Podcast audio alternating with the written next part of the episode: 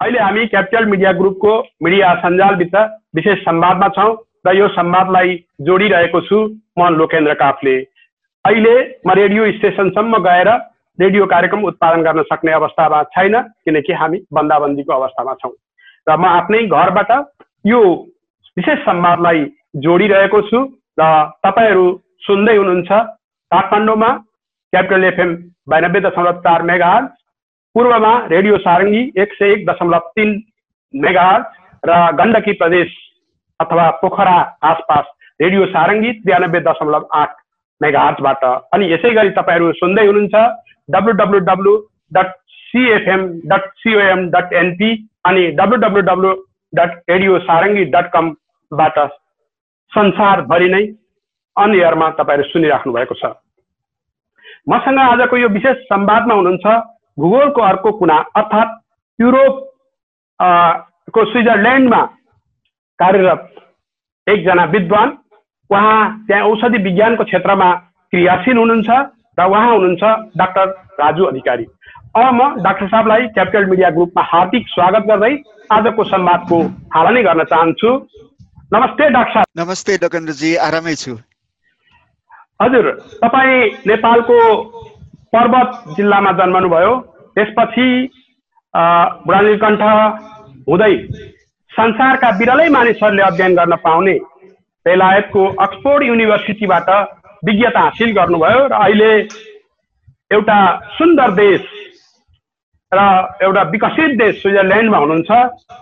कसरी बढियो साहब यो तपाईँको यात्रा? संक्षेपमा बताइदिनुहोस् न हामीलाई। धन्यवाद। संक्षेपमा भन्दाखेरि चाहिँ म पर्वत जिल्ला धौलागिरी अञ्चलमा जन्मेँ। नौ वर्षसम्म त्यहीँको लोकल प्राइमेरी स्कुलमा पढेँ। त्यसपछि भाग्यले साथ दियो। भाग्यले साथ दिइसकेपछि म काठमाडौँको बुढानीकण्ठ स्कुल जुन त्यतिखेर चाहिँ ब्रिटिस गभर्मेन्टको सहायतामा चाहिँ चलाइएको थियो। नौ वर्षको उमेरमा चाहिँ मैले छात्रवृत्ति पाएर चाहिँ बुढानीकण्ठ स्कुलमा पढ्ने मौका पाएँ र आफ्नो गाउँलाई छोडेर बुवा आमालाई छोडेर चाहिँ बुढानीकण्ठ स्कुलमा गएँ। त्यहीँबाटै मैले एसएलसी सिद्धाएँ।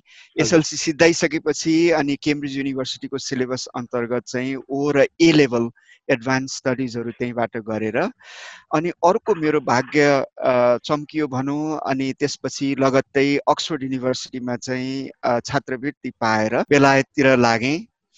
अनि अन्डर ग्रेजुएट लेभलमा चाहिँ बिए र मास्टर्स मैले बायोकेमिस्ट्रीमा गरेँ।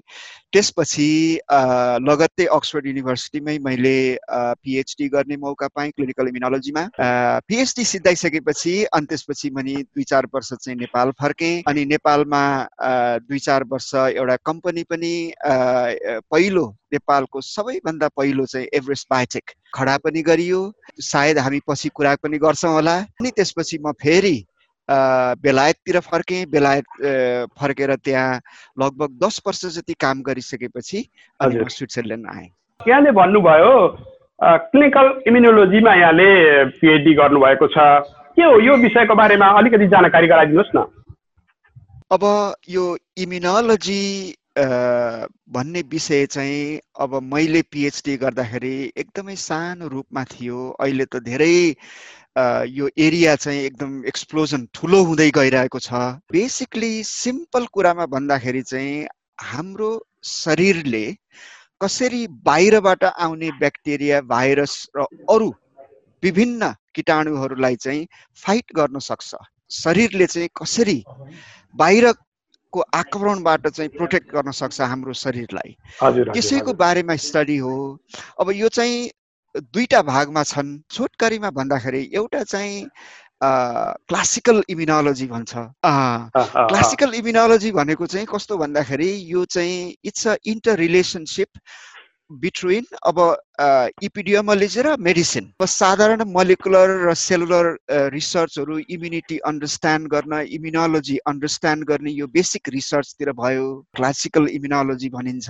क्लिनिकल इम्युनोलोजी भनेको चाहिँ इम्यु यो सर्टन इम्युनोलोजीको डिफिसियन्सी कमी अथवा over activation over active activate भयो भने चाहिँ यसबाट रोगहरू पनि उत्पन्न हुन्छन्। हो यो रोगहरूको चाहिँ अनुसन्धान गर्ने यो रोगहरूको विषयमा चाहिँ बढी जान्ने विषयलाई चाहिँ हामीले क्लिनिकल इम्युनोलोजी भन्छौँ। अब एचआइभी पनि यसै अन्तर्गत पर्छ। एउटा सानो इक्जाम्पल दिँदाखेरि आर्थराइटिस भयो यिनीहरू चाहिँ यो क्लिनिकल इम्युनोलोजी अन्तर्गत पर्छ।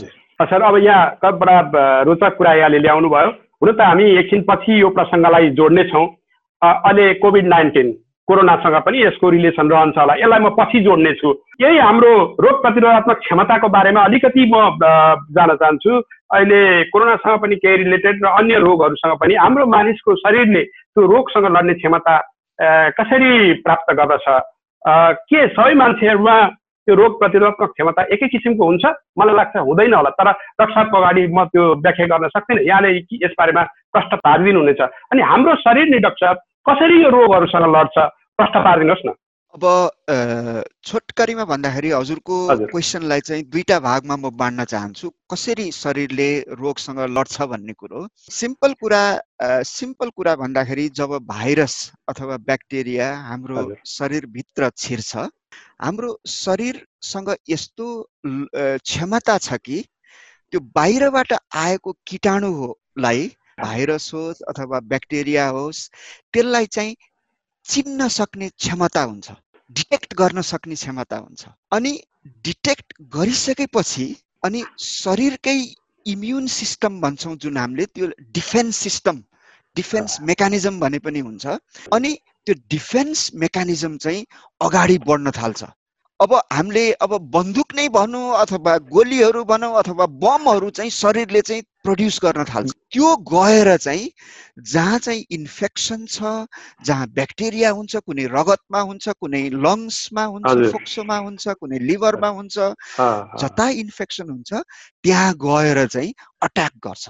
शरीरको त्यो डिफेन्स मेकानिजमले अनि त्यसपछि हामीलाई चाहिँ निको हुने। त्यसबाटै सुरु हुने कुरा हो। अर्को चाहिँ अब कोभिडकै कुरा अब गर्नुभन्दा अगाडि त्यो सायद पछि आउँछ होला। अर्को कुरा पनि गर्नुभयो। अब हामी सबैमा त एउटै इम्युन सिस्टम चाहिँ त हुँदैन। किन भन्दा हामी सबैले फरक फरक रिस्पोन्सहरू दिन्छौँ। किन त भन्दाखेरि तिनवटा कुराहरू हुन्छ। एउटा चाहिँ हाम्रो जिनेटिक मेकअप। कस्तो किसिमको जिनहरू हाम्रो बुवा आमाबाट र बाजे बराज पुर्खाहरूबाट लिएर आएका छौँ त्यो जिनेटिक मेकअप जुन चाहिँ रगत हाम्रो रगत कस्तो किसिमको छ एउटा चाहिँ त्यसमा डिपेन्ड हुन्छ। अर्को कुरो चाहिँ हाम्रो इन्भाइरोमेन्ट नेचर जुन चाहिँ हामीले नर्चर भन्छौँ कस्तो किसिमको खाना खाइरहेका छौँ जुन खाना जुन एक्सर्साइजहरू भयो तिनीहरूले चाहिँ इम्युन सिस्टमलाई हेल्प गर्ने छन् कि? ड्यामेज गर्ने खाले छन्। जस्तै हामी अब चुरोट बढी खान्छौँ अथवा एक्सर्साइज गर्दैनौँ त्यसले चाहिँ इम्युन सिस्टमलाई मद्दत गर्दैन। भिटामिनहरू भिटामिन ए डी स्पेसली यस्ता यस्ता कुराहरू खाइरहेछौँ भने एक्सर्साइज गरिरहेछौँ भने हामीले इम्युन सिस्टमलाई चाहिँ राम्रो तरिकाले अगाडि लिएर जान सक्छौँ।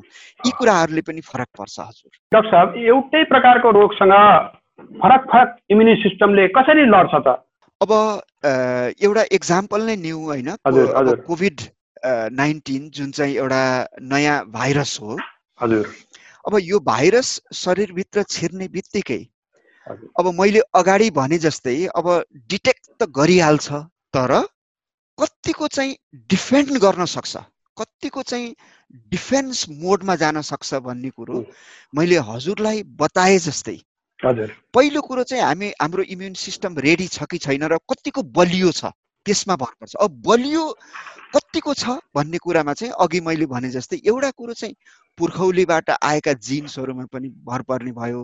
हाम्रो खाना एक्सर्साइज भिटामिनहरू के के लिइरहेछौँ सबै कुराहरूमा जुन इन्भाइरोमेन्ट छ हामी बस्ने त्यसमा पनि डिपेन्ड भयो। हो यी दुईटा कुराहरूले गर्दाखेरि चाहिँ फाइट गर्ने क्षमता लड्ने क्षमता कतिको छ त्यसमा अब कुरा त यहाँसँग यही विषयमा रोग प्रतिरोधात्मक क्षमताका विषयमा गर्नुपर्ने धेरै छ समय मिलेमा फेरि अगाडि बढाउँला तर यहाँबाट आज छोटो समयमा मैले धेरै धेरै कुराहरू लिनुपर्ने छ डाक्टर साहब अहिले म तपाईँलाई एउटा अब यो कामको सिलसिलामा यहाँ स्विजरल्यान्डमा हुनुहुन्छ मेरो जानकारी अनुसार नोभार्टिसमा यहाँ कार्यरत हुनुहुन्छ एकजना विज्ञको रूपमा कार्यरत हुनुहुन्छ के हो यो यो तपाईँले काम गरिरहनु भएको यो कम्पनी कस्तो कम्पनी हो? हामीलाई जानकारी गराइदिनुहोस् हाम्रा श्रोताहरूलाई जानकारी गराइदिनुहोस् अनि हामीहरू जो नेपालीहरू छौँ यो कम्पनीको औषधिहरू हामीले यहाँ पाउँछौँ पाउँदैनौँ। नेपालमा यसको उपलब्धता के छ? डाक्टर साहब यसबारेमा पनि केही जानकारी गराइदिनुहोस् न। म चाहिँ नोभाटिस फार्मास्युटिकल कम्पनीमा काम गर्छु अहिले। यो संसारकै सबैभन्दा दोस्रो ठुलो फार्मास्युटिकल कम्पनी हो संसारकै यसको हेड क्वार्टर्स चाहिँ स्विट्जरल्यान्ड छ। म यहाँ काम गर्न थालेको लगभग पन्ध्र वर्ष भयो।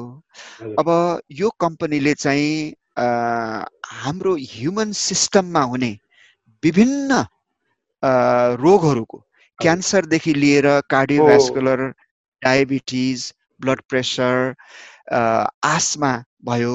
सबै रोगहरूको चाहिँ औषधिहरू चाहिँ बनाउँछ यिनीहरूले। अब यो कम्पनी चाहिँ संसारको एक सय चालिसवटा देशहरूमा छ।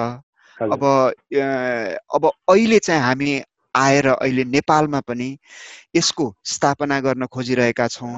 हामीले सुरुमा चाहिँ एउटा डिस्ट्रिब्युटर बाट चाहिँ हामीले सुरु गरेका छौँ। यतिकेम भन्ने एउटा डिस्ट्रिब्युटर छ काठ अलिकति वेल नोन डिस्ट्रिब्युटर हो।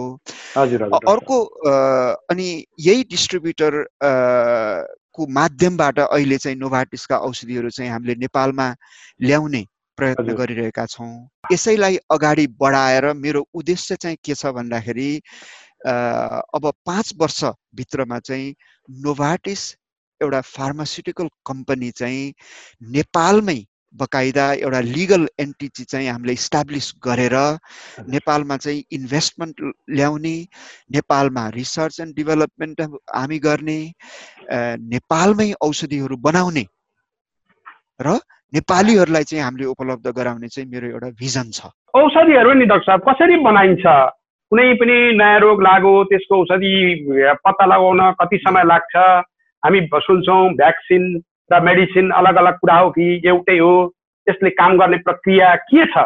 कति समय लाग्छ? एउटा जस्तै अहिले एउटा उदाहरण दिउँ। कोभिड नाइन्टिनको औषधि अथवा भ्याक्सिन केही पनि पत्ता लागेको छैन। यो पत्ता लगाउन यति वर्ष लाग्छ भनेर भन्न सक्ने स्थिति पनि छैन भन्ने हामी सुन्न पाउँछौँ। के छ डाक्टर साहब? यो यो औषधिहरू बनाउने प्रक्रिया कति लामो छ? कुनै नयाँ रोगको औषधि पत्ता लगाएर बजारमा ल्याउन कति समय लाग्छ डाक्टर साहब? धन्यवाद यो क्वेसनको लागि। एकदमै राम्रो क्वेसन हो यो। किन भन्दा जेनरल औषधिहरू र भ्याक्सिन भनेको चाहिँ डिफ्रेन्ट हुन्। हजुर हजुर। औषधिहरू भनेको के हो भन्दाखेरि इनकेस रोग लागिसकेको छ भने त्यो रोगलाई कसरी रोक्न सकिन्छ? लागिसकेको खण्डमा। सिम्टमहरू आइसक्यो रोगले आक्रमण गरिसक्यो। अब त्यो रोगलाई चाहिँ कसरी ठिक बनाउने? त्यो चाहिँ औषधिहरूतिर गयो हामी। अब भ्याक्सिन भनेको चाहिँ त्यो रोग लाग्नबाटै प्रिभेन्ट गर्ने रोगै लाग्न नदिने चाहिँ भ्याक्सिनहरूबाट हुन्छ। यी दुईटा कुराहरू चाहिँ थोरै सजिलो रूपमा अब आशा गरौँ। अब औषधि बनाउने चाहिँ समय चाहिँ मिनिमम चाहिँ दसदेखि पन्ध्र कुनै कुनै बिस वर्ष पनि लाग्न सक्छ। यो रोगहरूको औषधि बनाउनको लागि रिसर्च ठुलो रूपमा चाहिँ कन्डक्ट गर्नुपर्छ। त्यही भएर फार्मास्युटिकल कम्पनीहरूले चाहिँ धेरै समय लगाउँछन् यो औषधिहरू पत्ता लगाउनलाई। किन भन्दाखेरि पहिला चाहिँ यो रोग के हो भनेर यो रोगको बारेमा अन्डरस्ट्यान्ड गर्नु पर्यो। त्यो अन्डरस्ट्यान्ड गरिसकेपछि हाम्रो अगाडि मैले भने जस्तै हाम्रो शरीरको इम्युन सिस्टम चाहिँ के छ? यो पाथवे रोग कसरी हुन्छ? होइन? के के कुराहरू इन्भल्भ छन् शरीरभित्र? होइन? ती कुराहरूलाई चाहिँ पहिला अन्डरस्ट्यान्ड गर्नु पर्यो। अन्डरस्ट्यान्ड त्यो मेकानिजम अन्डरस्ट्यान्ड गरिसकेपछि अनि त्यसलाई चाहिँ कसरी इन्टरभिन गर्ने? त्यसलाई कसरी रोक्ने? त्यो कुराले रोक्न सक्छ। हो। त्यो कुरो चाहिँ औषधिको रूपमा चाहिँ ल्याउन अगाडि बढाउन सक्नु। सुरुमा चाहिँ कुन किसिमले कुन औषधिले चाहिँ यो कुरो रोक्न सक्छ भन्ने चाहिँ ऊ गर्दाखेरि लगभग एक हजारदेखि दुई हजार तिन हजार पोटेन्सियल औषधिहरू चाहिँ स्क्रिन हुन्छन्। त्यो स्क्रिन गरिसकेपछि लगभग अब सयवटा औषधिहरू चाहिँ पोटेन्सियल औषधिको रूपमा चाहिँ देखिन्छन्। ती औषधिहरूलाई चाहिँ पहिला चाहिँ एनिमल जनावरहरूमा टेस्टिङ गर्नु किन भन्दा सुरुमै मान्छेहरूमा चाहिँ टेस्टिङ गर्न एथिकल हुँदैन। पहिला जनावरहरूमा टेस्ट गरिसकेपछि अनि इनकेस जनावरहरूमा चाहिँ त्यो रोगमा त्यो पर्टिकुलर रोगमा चाहिँ जनावरहरूमा चाहिँ काम गर्छ भने अनि बल्ल अनि ह्युमन सिस्टममा चाहिँ ल्याइन्छ। अनि ह्युमन सिस्टममा ल्याउँदाखेरि चाहिँ रिसर्च चाहिँ तिन भागमा बाँडिन्छ हामीले। फेज वान चाहिँ यो सेफ्टीसँग रिलेटेड छ। त्यो औषधि मान्छेलाई दिँदाखेरि कतिको सेफ हुन्छ कि हुँदैन। पहिलो फेज वानमा हुन्छ। फेज टूमा गएर चाहिँ थोरै जस्तै पचासदेखि सय सम्मका ती बिरामीहरूमा चाहिँ टेस्ट गरिन्छ। यदि फेज टू चाहिँ सफल देखियो भने अनि चाहिँ फेज थ्रीमा लगिन्छ। फेज थ्रीमा चाहिँ हामीले एक हजारदेखि पाँच हजार छ हजार बिरामीहरूमा चाहिँ प्रपर रूपमा चाहिँ कन्ट्रोल तरिकाले चाहिँ औषधिले चाहिँ पक्का रूपमा काम गर्छ गर्दैन। सेफ छ कि छैन? त्यो त्यो गरिसकेपछि अनि साइन्टिफिक डाटाहरू चाहिँ हामीले चाहिँ रेगुलेटरहरूमा चाहिँ इन्डिपेन्डेन्ट रूपले पेस गरिसकेपछि अनि रेगुलेटरहरूले यो फार्मास्युटिकल कम्पनीको काम होइन। इन्डिपेन्डेन्ट रेगुलेटरहरूले चाहिँ अनि यो औषधिले काम गर्छ गर्दैन जेनरल पब्लिकमा लाने कि नलाने भनेर चाहिँ उनीहरूले चाहिँ अनि निर्णय गर्छन्। निर्णय गरिसकेपछि पब्लिकमा लान सकिने भयो भने अनि फार्मास्युटिकल कम्पनीहरूले सरकारसँग मिलेर अनि यो यो औषधिहरू चाहिँ लान्छ। जस्तै इक्जाम्पलको लागि हजुरलाई चाहिँ हामीले एक हजार पोटेन्सियल औषधि चाहिँ हामीले हेरिरहेछौँ भने फाइनल चाहिँ एउटा औषधिले चाहिँ मार्केटमा चाहिँ जान सक्छ। त्यो चाहिँ औषधिको कुरा भयो। भ्याक्सिन चाहिँ एकदमै यो प्रिभेन्टेटिभ कुरा हो। अब रोगै आउनै नदिने कुरा। अनि यो भ्याक्सिन डेभलप गर्न पनि दुई तिन वर्षदेखि लगाएर पन्ध्र बिस वर्षसम्म पनि लागेका छन्। कतिपय रोगहरूको अहिलेसम्म भ्याक्सिन नै डेभलप पनि भएको छैन। जति कोसिस गरिसकेपछि पनि भ्याक्सिन नै पनि डेभलप गएको छैन। त्यही भएर ग्यारेन्टी दिन चाहिँ सकिन्न। सकिँदैन एकदमै फास्ट डेभलप गरेका भ्याक्सिनहरू चाहिँ साढे एकदेखि दुई वर्षसम्ममा चाहिँ डेभलप गरेका छन्। कुनै कुनै भ्याक्सिन्सहरू पन्ध्र बिस वर्षसम्म पनि लगाइएका छन्। कुनै भ्याक्सिनहरू अझसम्म पनि डेभलप गराइएका छैनन्। अब यो कोभिड नाइन्टिनको भ्याक्सिनको बारेमा भन्दाखेरि अहिले चाहिँ अब हेर्नुहुन्छ भने अहिले दुई सयदेखि दुई सय पचासवटा फार्मास्युटिकल बायोटेक्नोलोजी एकाडेमिक इन्स्टिट्युसनहरू चाहिँ लागि परेका छन् यसको भ्याक्सिन डेभलप गर्नको लागि। तर अहिले सबभन्दा एडभान्समा आएको एउटा अक्सफोर्ड युनिभर्सिटी हो भ्याक्सिन डेभलपमेन्ट अर्को चाहिँ एउटा अब यो अमेरिकन बायोटेक कम्पनी चाहिँ अहिले आएको छ अगाडि।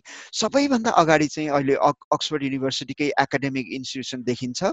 यदि सबै कुरो पोजिटिभ रूपमा अगाडि बढ्यो भने सक्सेसफुल हुँदै गयो भने मैले चाहिँ मिनिमम यो पब्लिकमा आउँदको लागि मास मार्केटमा यो भ्याक्सिन आउनको लागि चाहिँ कम्तीमा हामीले ट्वेन्टी ट्वेन्टी वान चाहिँ कुर्नुपर्छ जस्तो लाग्छ मलाई। ट्वेन्टी ट्वेन्टी वानको बिगिनिङसम्म यो ट्वेन्टी ट्वेन्टीमा चाहिँ उपलब्ध होला भन्ने जस्तो मलाई लाग्दैन। किन भन्दाखेरि यसको यो त्यही मैले भने हजुरलाई अहिले फर्स्ट कुरो चाहिँ ह्युमन टेस्टिङ चाहिँ भर्खरै लगभग दस पन्ध्रजना मान्छेहरूमा चाहिँ सुरु भइरहेछ।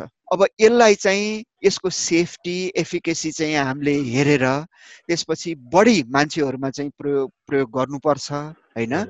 अनि त्यसपछि अझै बढी मान्छेहरूमा युज गर्नु पर्यो फेरि म्यानुफ्याक्चर कसरी गर्ने? त्यसको कम्प्लेक्सिटी फेरि भ्याक्सिन म्यानुफ्याक्चर गर्न चाहिँ सजिलो कुरो होइन। त्यो म्यानुफ्याक्चरिङ गर्न कम्प्लेक्सिटी छ। फेरि एउटा कम्पनीले म्या म्यानुफ्याक्चर अब मिलियन डोसेज तर संसारको पपुलेसन चाहिँ सात बिलियन छ। बिलियन्स अफ डोसेज म्यानुफ्याक्चर गर्नु पर्यो यो कम्प्लेक्स प्रोसेस हो। यी सबै कुराहरूलाई चाहिँ हामीले सबै कुराहरूलाई जोख्दाखेरि चाहिँ मिनिमम एक वर्ष डेढ वर्ष चाहिँ जेनरल पब्लिकमा ल्याउनको लागि चाहिँ लाग्छ कि जस्तो लाग्छ मलाई। भ्याक्सिन र औषधिको कुरा बडा जटिल रहेछ औषधि रोग लागिसकेपछि हामीले निको पार्नको लागि प्रयोग गर्ने र भ्याक्सिन चाहिँ रोग लाग्न नदिनको लागि त्यसलाई रोग नै लाग्न नदिनको लागि गर्ने कुरा।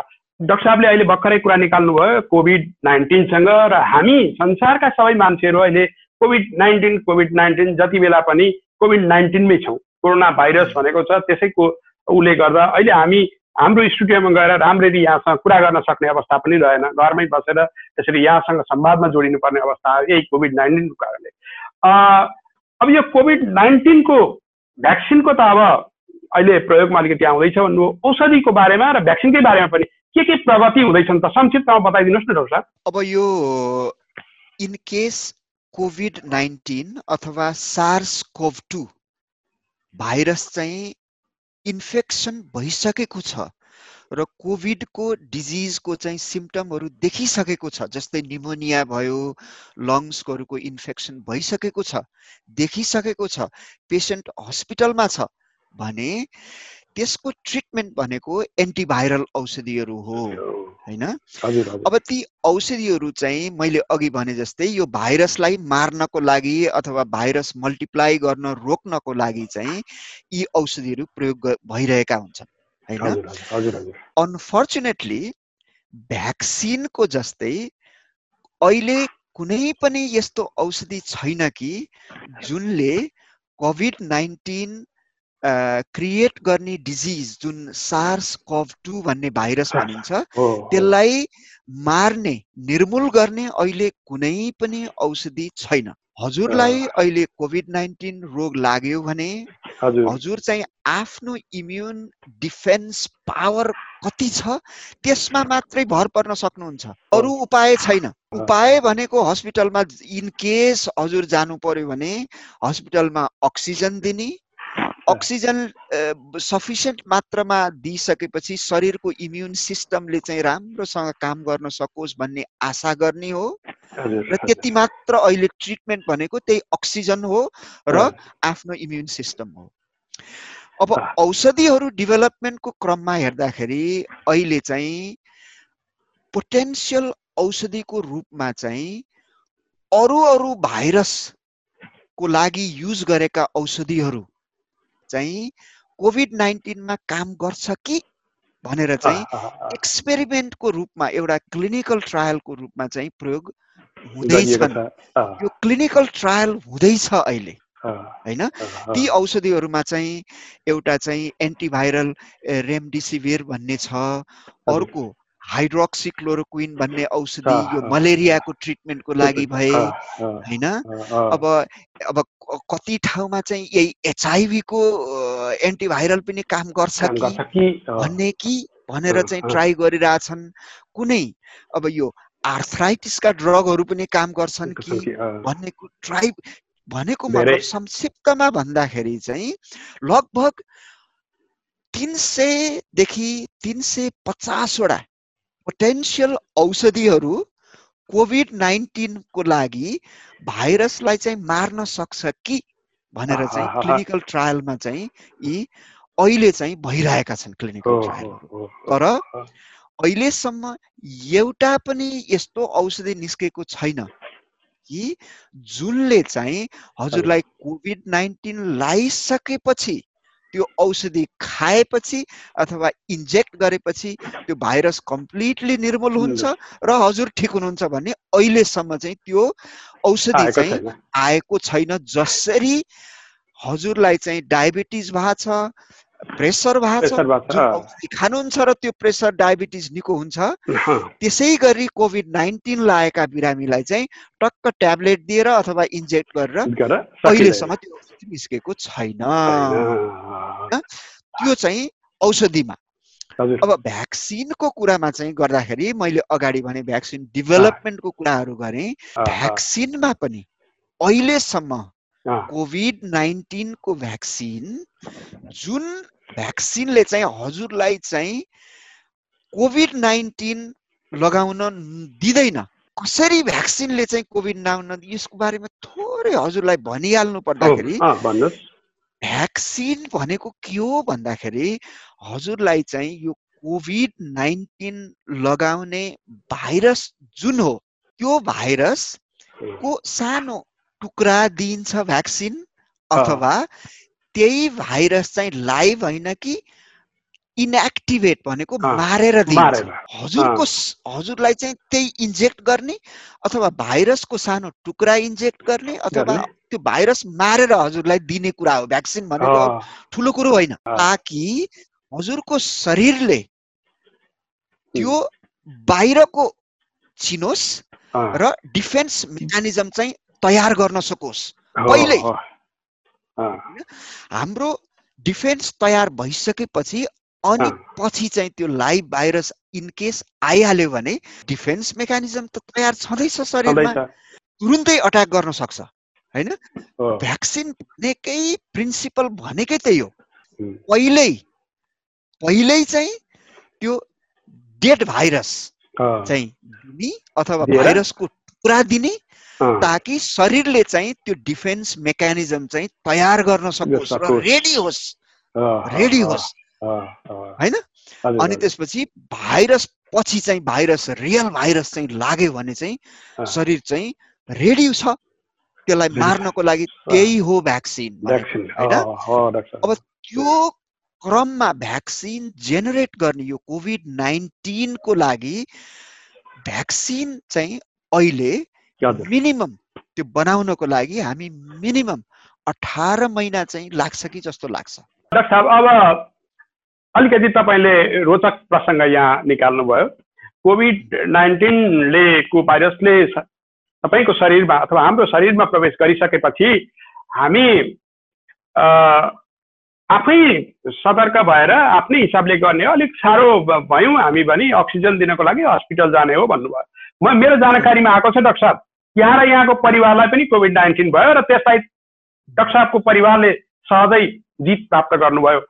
बताइदिनुहोस् न कस्तो अनुभव भयो अनुभूति कस्तो भयो कतिको डर लाग्यो तपाईँलाई?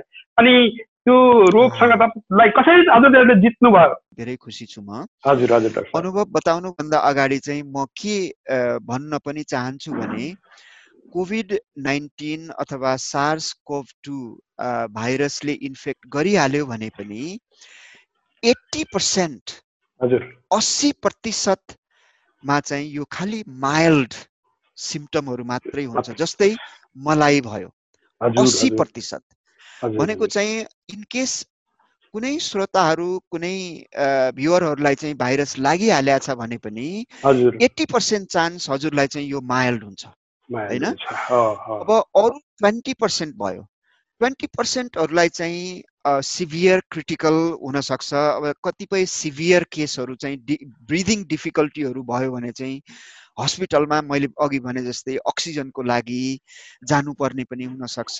आइसियुमै जानुपर्ने हुनसक्छ क्रिटि क्रिटिकलमा ताकि भेन्टिलेटरको सहायताबाट चाहिँ अक्सिजन दिनुपर्ने पनि हुनसक्छ होइन? अब यी कुराहरू भए तर यी खालि ट्वेन्टी पर्सेन्ट रफली ट्वेन्टी पर्सेन्ट मा चाहिँ यो कुरो देखिन्छ। अब मलाई चाहिँ र मेरो फ्यामिलीलाई चाहिँ म अब कम्पनीमा काम गरिसकेपछि अब एकै विभिन्न देशहरूमा चाहिँ ट्राभल गरिरहन्छु म। अब यस्तै क्रममा चाहिँ सायद म यस्तै यो भाइरसले इन्फेक्ट गरेको देशहरूमा ट्राभल सायद गरेरै होला। मलाई पनि यो भाइरसले इन्फेक्ट गर्यो तर अब सायद मैले अगाडि भने जस्तै मेरो इम्युन सिस्टम चाहिँ सायद राम्रै थियो होला। हामीलाई चाहिँ माइल्ड माइल्ड फर्मले चाहिँ माइल्ड फर्मको कोभिड नाइन्टिन लाग्यो। म मेरो श्रीमती मेरो जेठो छोरा हामी तिनैजनालाई चाहिँ माइल्ड भयो तर कान्छो छोरालाई चाहिँ उसलाई हामी तिनैजनाले भाइरस दिए पनि उसले सिम्टम पनि देखाएन। भनेको मतलब यो भाइरसले इन्फेक्ट गरे पनि कतिपय मानिसहरूमा चाहिँ यो सिम्टम पनि देखिँदै देखिँदा पनि थाहै हुँदैन। भाइरस लागिसकेपछि पनि होइन? अब मेरो चाहिँ सिम्टमहरू कस्तो रह्यो भन्दाखेरि पहिलो दिनमा सुरुमा चाहिँ हेडेक टाउको दुख्ने। अनि दोस्रो दिनमा गएर चाहिँ ज्वरो मन्द किसिमको ज्वरो अडतिस पोइन्ट पाँच डिग्री सेल्सियस ज्वरो भयो होइन? त्यस सैतिस पोइन्ट पाँचदेखि अडतिस पोइन्ट पाँच त्यो रेन्जमा चाहिँ ज्वरो चाहिँ त्यतिकै रेन्जमा रह्यो। हाई चालिस डिग्री बयालिस डिग्री त्यस्तो हाई पनि भएन। तर फरक फरक मान्छेहरूलाई चाहिँ फरक फरक किसिमको सिम्टम चाहिँ हुन्छ होइन? दोस्रो दिनमा ज्वरो भइसकेपछि खोकी पनि खासै लागेन मलाई तर मेरो श्रीमतीलाई चाहिँ खोकी पनि लागेको थियो। अनि तेस्रो दिनमा मेरो मेन सिम्टम भनेको तेस्रो दिनमा गएर शरीर चाहिँ यति नराम्रोसँग दुख्यो जोर्नीहरू दुख्ने शरीर दुख्ने। बेडमा सुत्दाखेरि पनि त्यस्तो दुख्ने शरीर होइन? सावर लिँदाखेरि पनि त्यो पानीको फोहराले चाहिँ शरीर दुख्ने। त्यस्ता त्यस्ता किसिमको यो दुखाइ चाहिँ असाध्यै बढी थियो। अनि पाँचौँ दिनपछि चाहिँ यी सिम्टमहरू चाहिँ बिस्तारै बिस्तारै हट्दै गए। मेरो श्रीमतीमा पनि हट्यो। मेरो छोरामा जुन जेठो छोरामा चाहिँ यो सिम्टम देखिएको छु उसलाई त दुई दिनपछि चाहिँ सबै हटेर गयो। हामीहरू चाहिँ धेरै लक्की जस्तो लाग्छ। हामीले टिभीमा हेर्दाखेरि न्युजमा पढ्दाखेरि चाहिँ जुन बिस प्रतिशत मान्छेहरू चाहिँ जुन हस्पिटलाइज अथवा आइसियुमा भर्ना हुनु पर्यो उनीहरूलाई चाहिँ सायद गाह्रो भयो होला। तर मेरो मेसेज चाहिँ के छ भन्दाखेरि आत्तिहाल्नु पर्दैन। हजुरहरूलाई पनि सायद माइल्ड नै हुन्छ होला। तर यसको अवेरनेस सजगता यसलाई चाहिँ एकदमै सिरियसली चाहिँ लिन म अनुरोध गर्दछु। जस्तै पर्सनल हाइजिनहरू हात धुनेदेखि लिएर सोसियल डिस्टेन्सिङ मान्छेहरूबाट दुई मिटरको टाढा होइन? अब यो बेलामा चाहिँ राम्रो राम्रो खानेकुराहरूमा चाहिँ आफ्नो इम्युन सिस्टम चाहिँ राम्रो बढाउने कुराहरू खानेकुराहरू खाने जस्तै सागपात भयो भिटामिन सीदेखि लिएर भिटामिन डीको कुराहरू पनि आइरहेछ। यी कुराहरू चाहिँ मल्टिभिटामिन कुरा प्रदान गर्ने कुराहरू खानेकुराहरू चाहिँ लिइराख्ने म चाहिँ अनुरोध गर्दछु।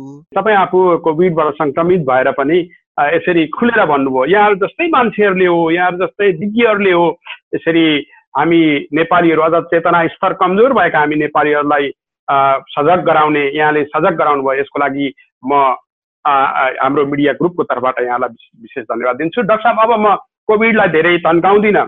किनभने यो विभिन्न विज्ञहरूसँग र विभिन्न व्यक्तिहरूसँग विभिन्न देशहरूसँग हाम्रै रेडियो स्टेसनले पनि र अन्य मिडियाहरूले पनि प्रशस्त कुराहरू ल्याइरहेका छन्। सरकारले विभिन्न माध्यमहरूबाट एवारनेसका कार्यक्रमहरू सूचनाहरू जारी गरिरहेको छ।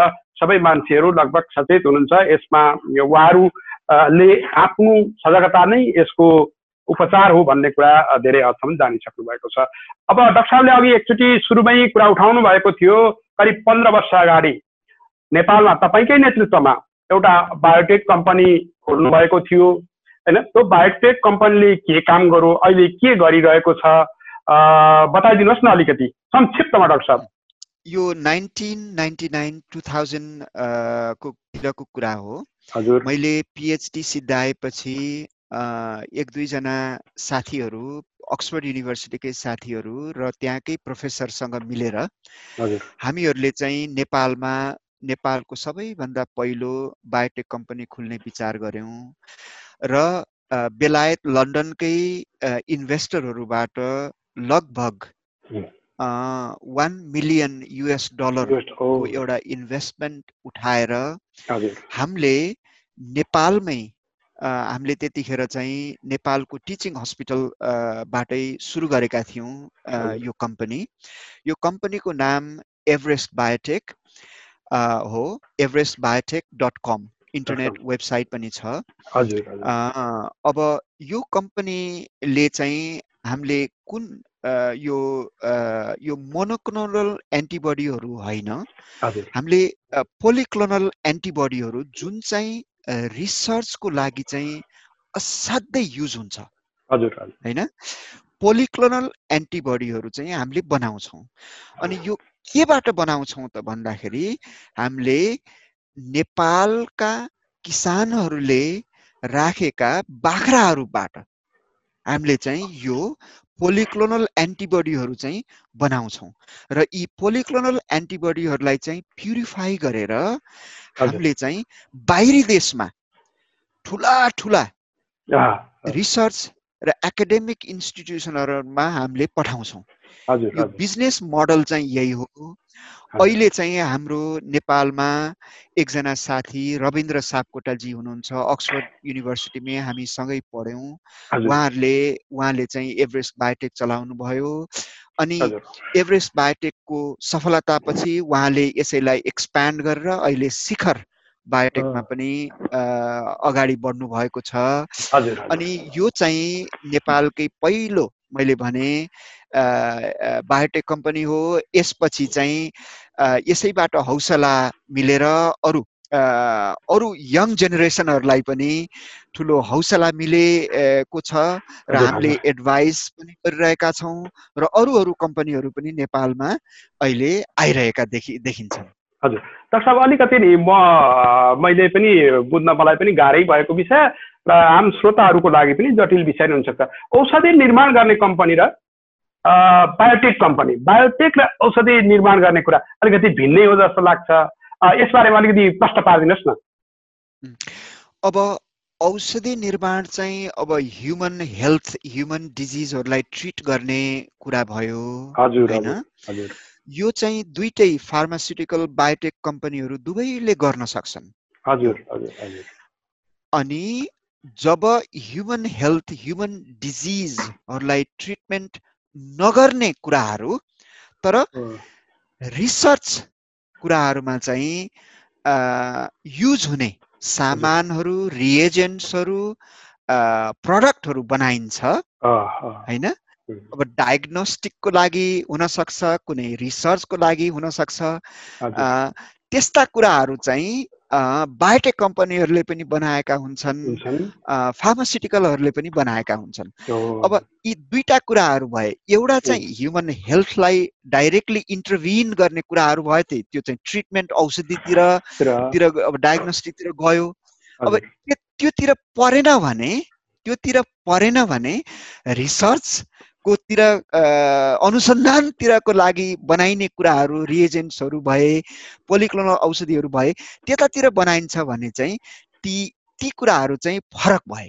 अब हाम्रो एभरेस्ट बायोटेकले चाहिँ ह्युमन डिजिजहरूलाई चाहिँ ट्रिटमेन्ट गर्ने कुराहरू चाहिँ बनाउँदैन। किन भन्दा यसको प्रोसेस चाहिँ कम्प्लिकेटेड छ लामो छ। मैले अघि भने पन्ध्रदेखि बिस वर्ष लाग्छ। इन्भेस्टमेन्ट धेरै चाहिन्छ। रेगुलेटरी कुराहरू चाहिँ धेरै कडा नियमहरू हुन्छन्। त्यसको लागि हामीसँग त्यो गर्ने क्षमता छैन। त्यही भएर चाहिँ हामी रिसर्च साइडतिर चाहिँ रिएजेन्ट्सहरू बनाउनतिर चाहिँ। हामी लाग्यौँ त्यो एरियामा चाहिँ छौँ। हजुर।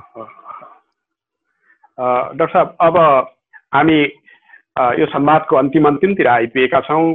नेपालमा औषधिहरू निकै महँगो पर्छ। अ, क्रयशक्ति कम भएका नेपालीहरूले औषधिको अभावमा पनि ज्यान गुमाउनु पर्ने अवस्था छ। के औषधिहरू साँच्चीकै महँगो हुने हो? कि हामी नेपालीहरू चाहिँ महँगोमा परिरहेको छौँ। हुन त डाक्टर साहबले अघि बताउनु भए अनुसार औषधि बनाउने प्रक्रिया निकै लामो छ जटिल छ त्यसमा अवश्य खर्च त लाग्छ नै।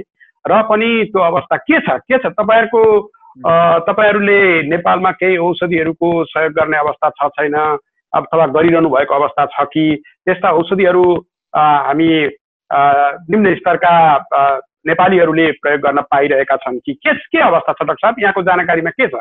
एकदमै भावपूर्ण प्रश्न हो यो। मैले तिन भागमा यसलाई विभाजित गरेँ।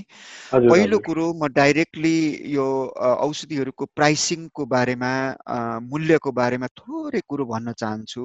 हजुर। हजुरले भने जस्तै यो पन्ध्र बिस वर्षको रिसर्च लाग्ने धेरै इन्भेस्टमेन्ट भएको हुनाले चाहिँ औषधि तयार गर्न को लागि जुन फार्मास्युटिकल कम्पनीहरूले चाहिँ टाइम इन्भेस्ट गर्छन् मनी इन्भेस्ट गर्छन् रिसर्चको लागि डेभलपमेन्टको लागि.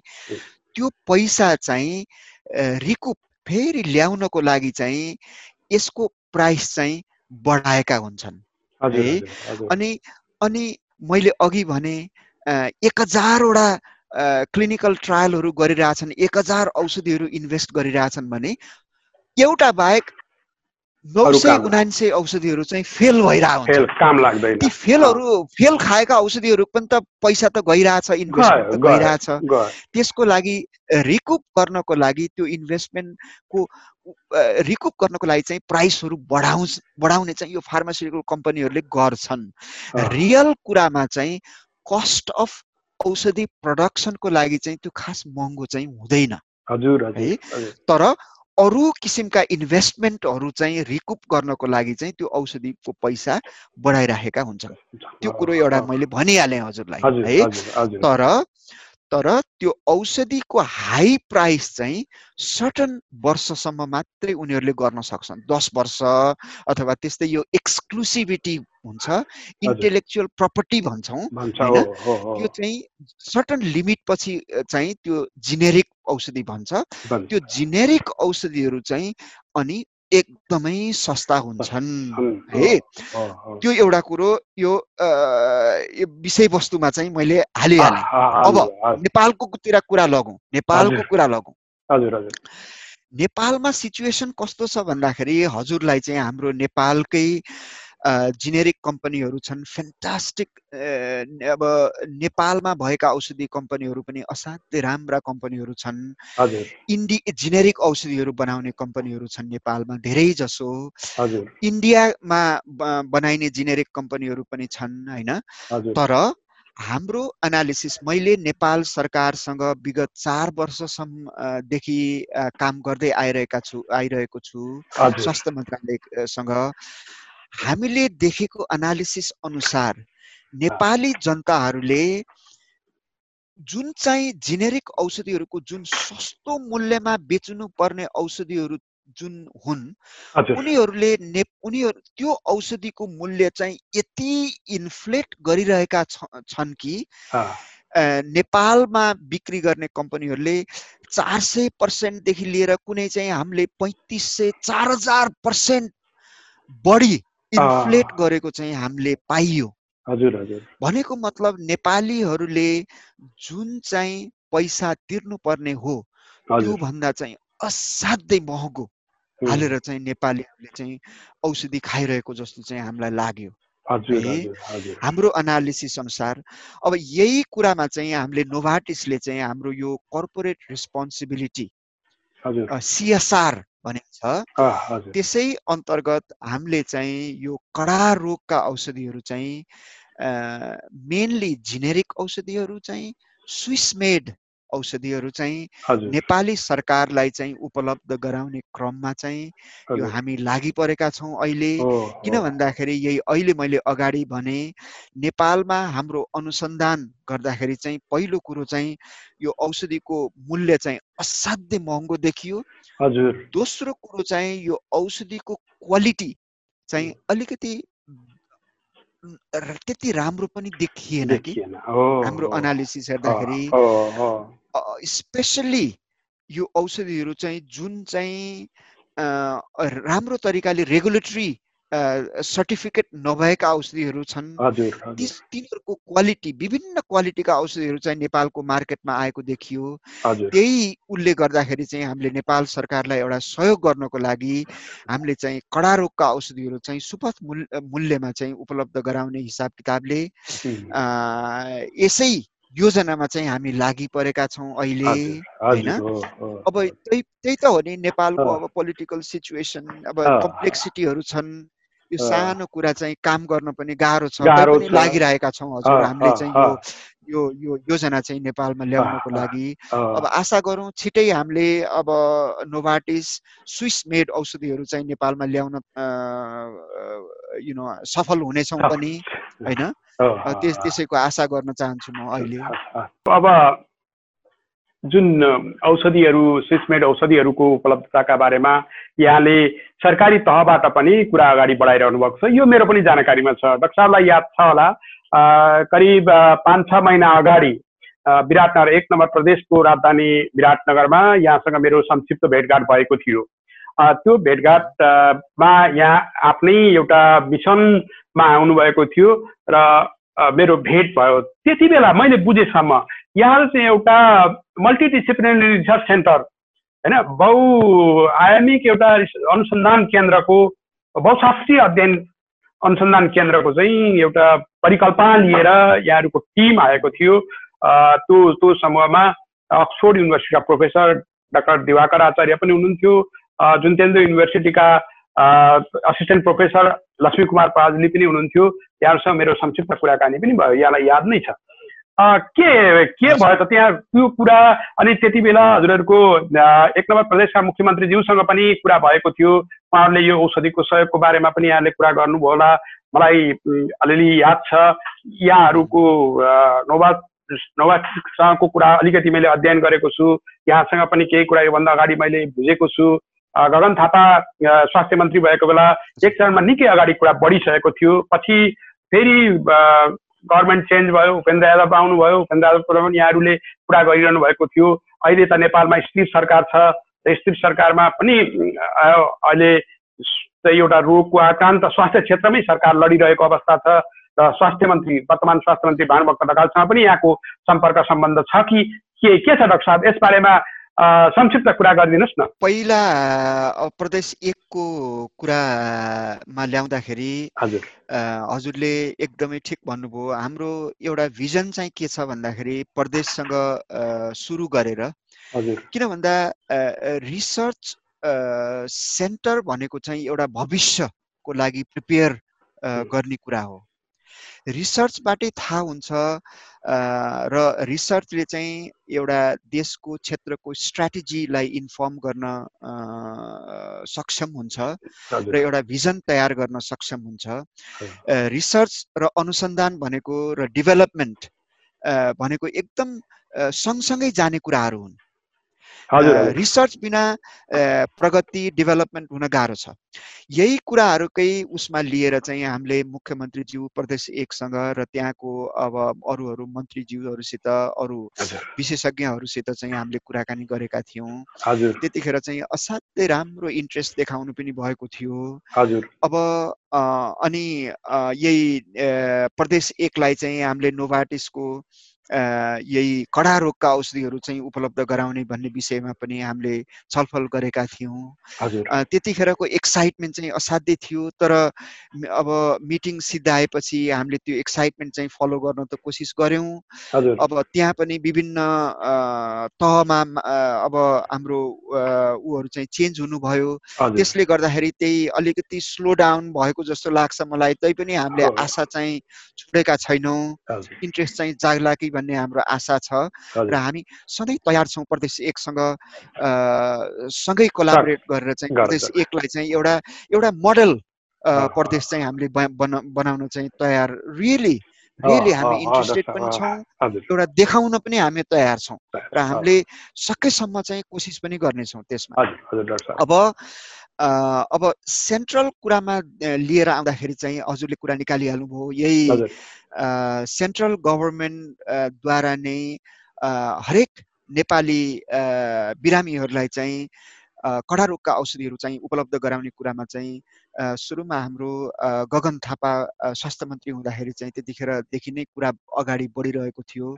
सायद उहाँ उहाँ चाहिँ एक दुई महिना चाहिँ अफिसमा रहेको भए सायद अहिले नेपालीहरूले चाहिँ नोभाटिसका औषधिहरू चाहिँ नेपाली हस्पिटलहरूमा पुगिसक्थ्यो होला जस्तो पनि लाग्छ मलाई। हरेकचोटि सरकार चेन्ज हुँदाखेरि नयाँ स्वास्थ्य मन्त्री आउनुहुन्थ्यो कुरा अगाडि बढ्थ्यो अनि कुरा बढ्दै जाँदाखेरि फेरि स्वास्थ्य मन्त्री चेन्ज हुनुहुन्थ्यो अनि फेरि ब्याक टु स्क्वायर वान।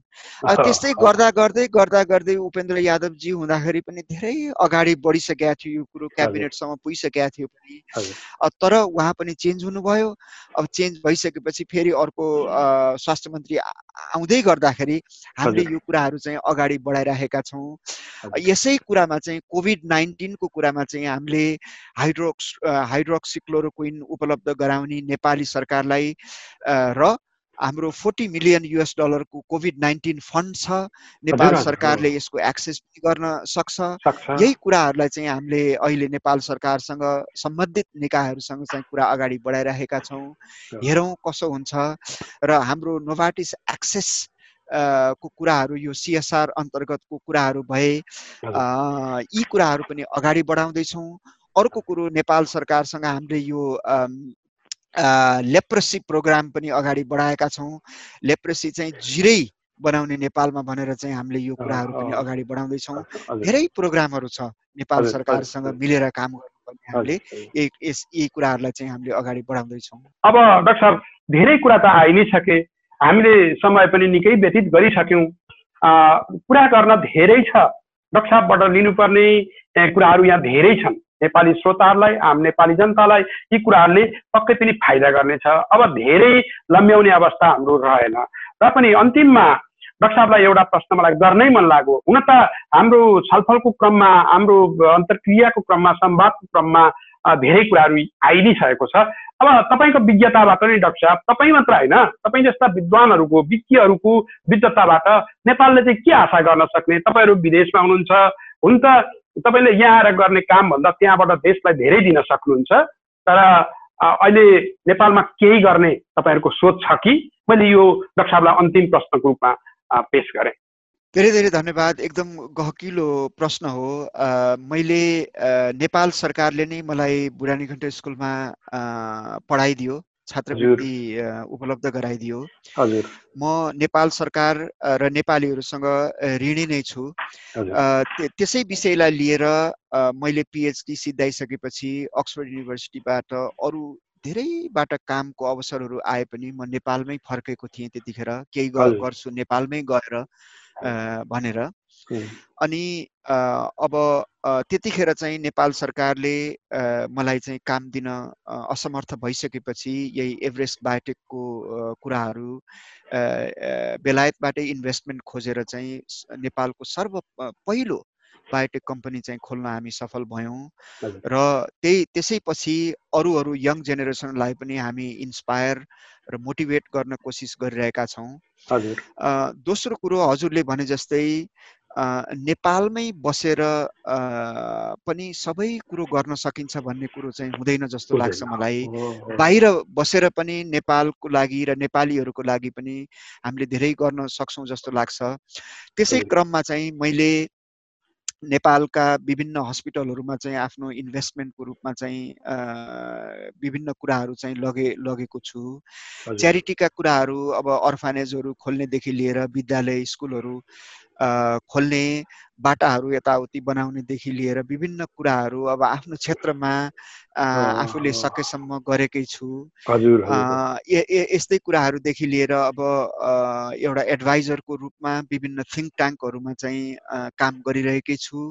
त्यति मात्र नभएर चाहिँ अब यही हजुरले कुरा गरिहाल्नुभयो प्रदेश एकको रिसर्च सेन्टर यसमा पनि लागि पर्ने मेरो मेरो विचार छ। हेरौँ कतिसम्म सफल हुन्छ। र र फाइनली भन्नु भन्नुपर्दाखेरि एउटा दोस्रो संसारको दोस्रो ठुलो फार्मास्युटिकल कम्पनी जुन हेड क्वार्टर्समा म अहिले स्विट्जरल्यान्डमा काम गरिरहेको छु यही नोभाटिसलाई चाहिँ नेपालमा स्थापना गराएर यहाँको इन्भेस्टमेन्ट चाहिँ नेपालमा लगेर नेपालमै रिसर्च एन्ड डेभलपमेन्टका कामहरू गर्ने नेपालमै औषधि उत्पादन गर्ने र ती औषधिहरू चाहिँ किन हामीले स्विट्जरल्यान्डमै नै ल्याएर बेच्न सकिन्न त होइन? किन हामीले युरोपमा ती नेपालमा बनेका औषधिहरू चाहिँ युरोपतिर ल्याएर बेच्न सकिन्न? किन हामीले अमेरिकातिर लगेर बेच्न सकिन्न? यदि हामीले नोभाटिस जस्तो कम्पनी चाहिँ नेपालमा स्थापना गर्यौँ नेपालमै नोभाटिसले चाहिँ औषधि बनायो भने त्यो हामीले गर्न सकिन्छ। त्यही मेरो भिजन छ र म आफै पनि त्यो भिजन चाहिँ सफल पारेर आफै नेपालमा फर्कने पनि मेरो एउटा चाहना पनि छ। लामो समय हाम्रो मिडियालाई तपाईँले दिनुभयो। यसको लागि विशेष धन्यवाद। मैले विदाई हुँदै गर्दाखेरि यो पनि भन्न चाहन्छु कि हजुरले मलाई यो अपर्च्युनिटी एउटा दिएर मिडियाले प्ले गर्ने रोल चाहिँ एकदमै ठुलो हुन्छ। एउटा अवेरनेसको कुराहरू हजुरहरूले एउटा राम्रो दायित्व निभाइरहनु भएको छ। यी विषयहरूलाई समसामयिक रूपमा पुर्याइदिएर मेरो दुईवटा कुराहरू चाहिँ श्रोताहरू बिच र अडियन्सको अगाडि राखिदिनु भएकोमा धेरै धेरै धन्यवाद दिँदै म ठुलो आभार पनि प्रकट गर्न चाहन्छु। हस्त नमस्कार। आजको यो विशेष संवादबाट म बिदा लिन चाहन्छु। हस्त नमस्कार।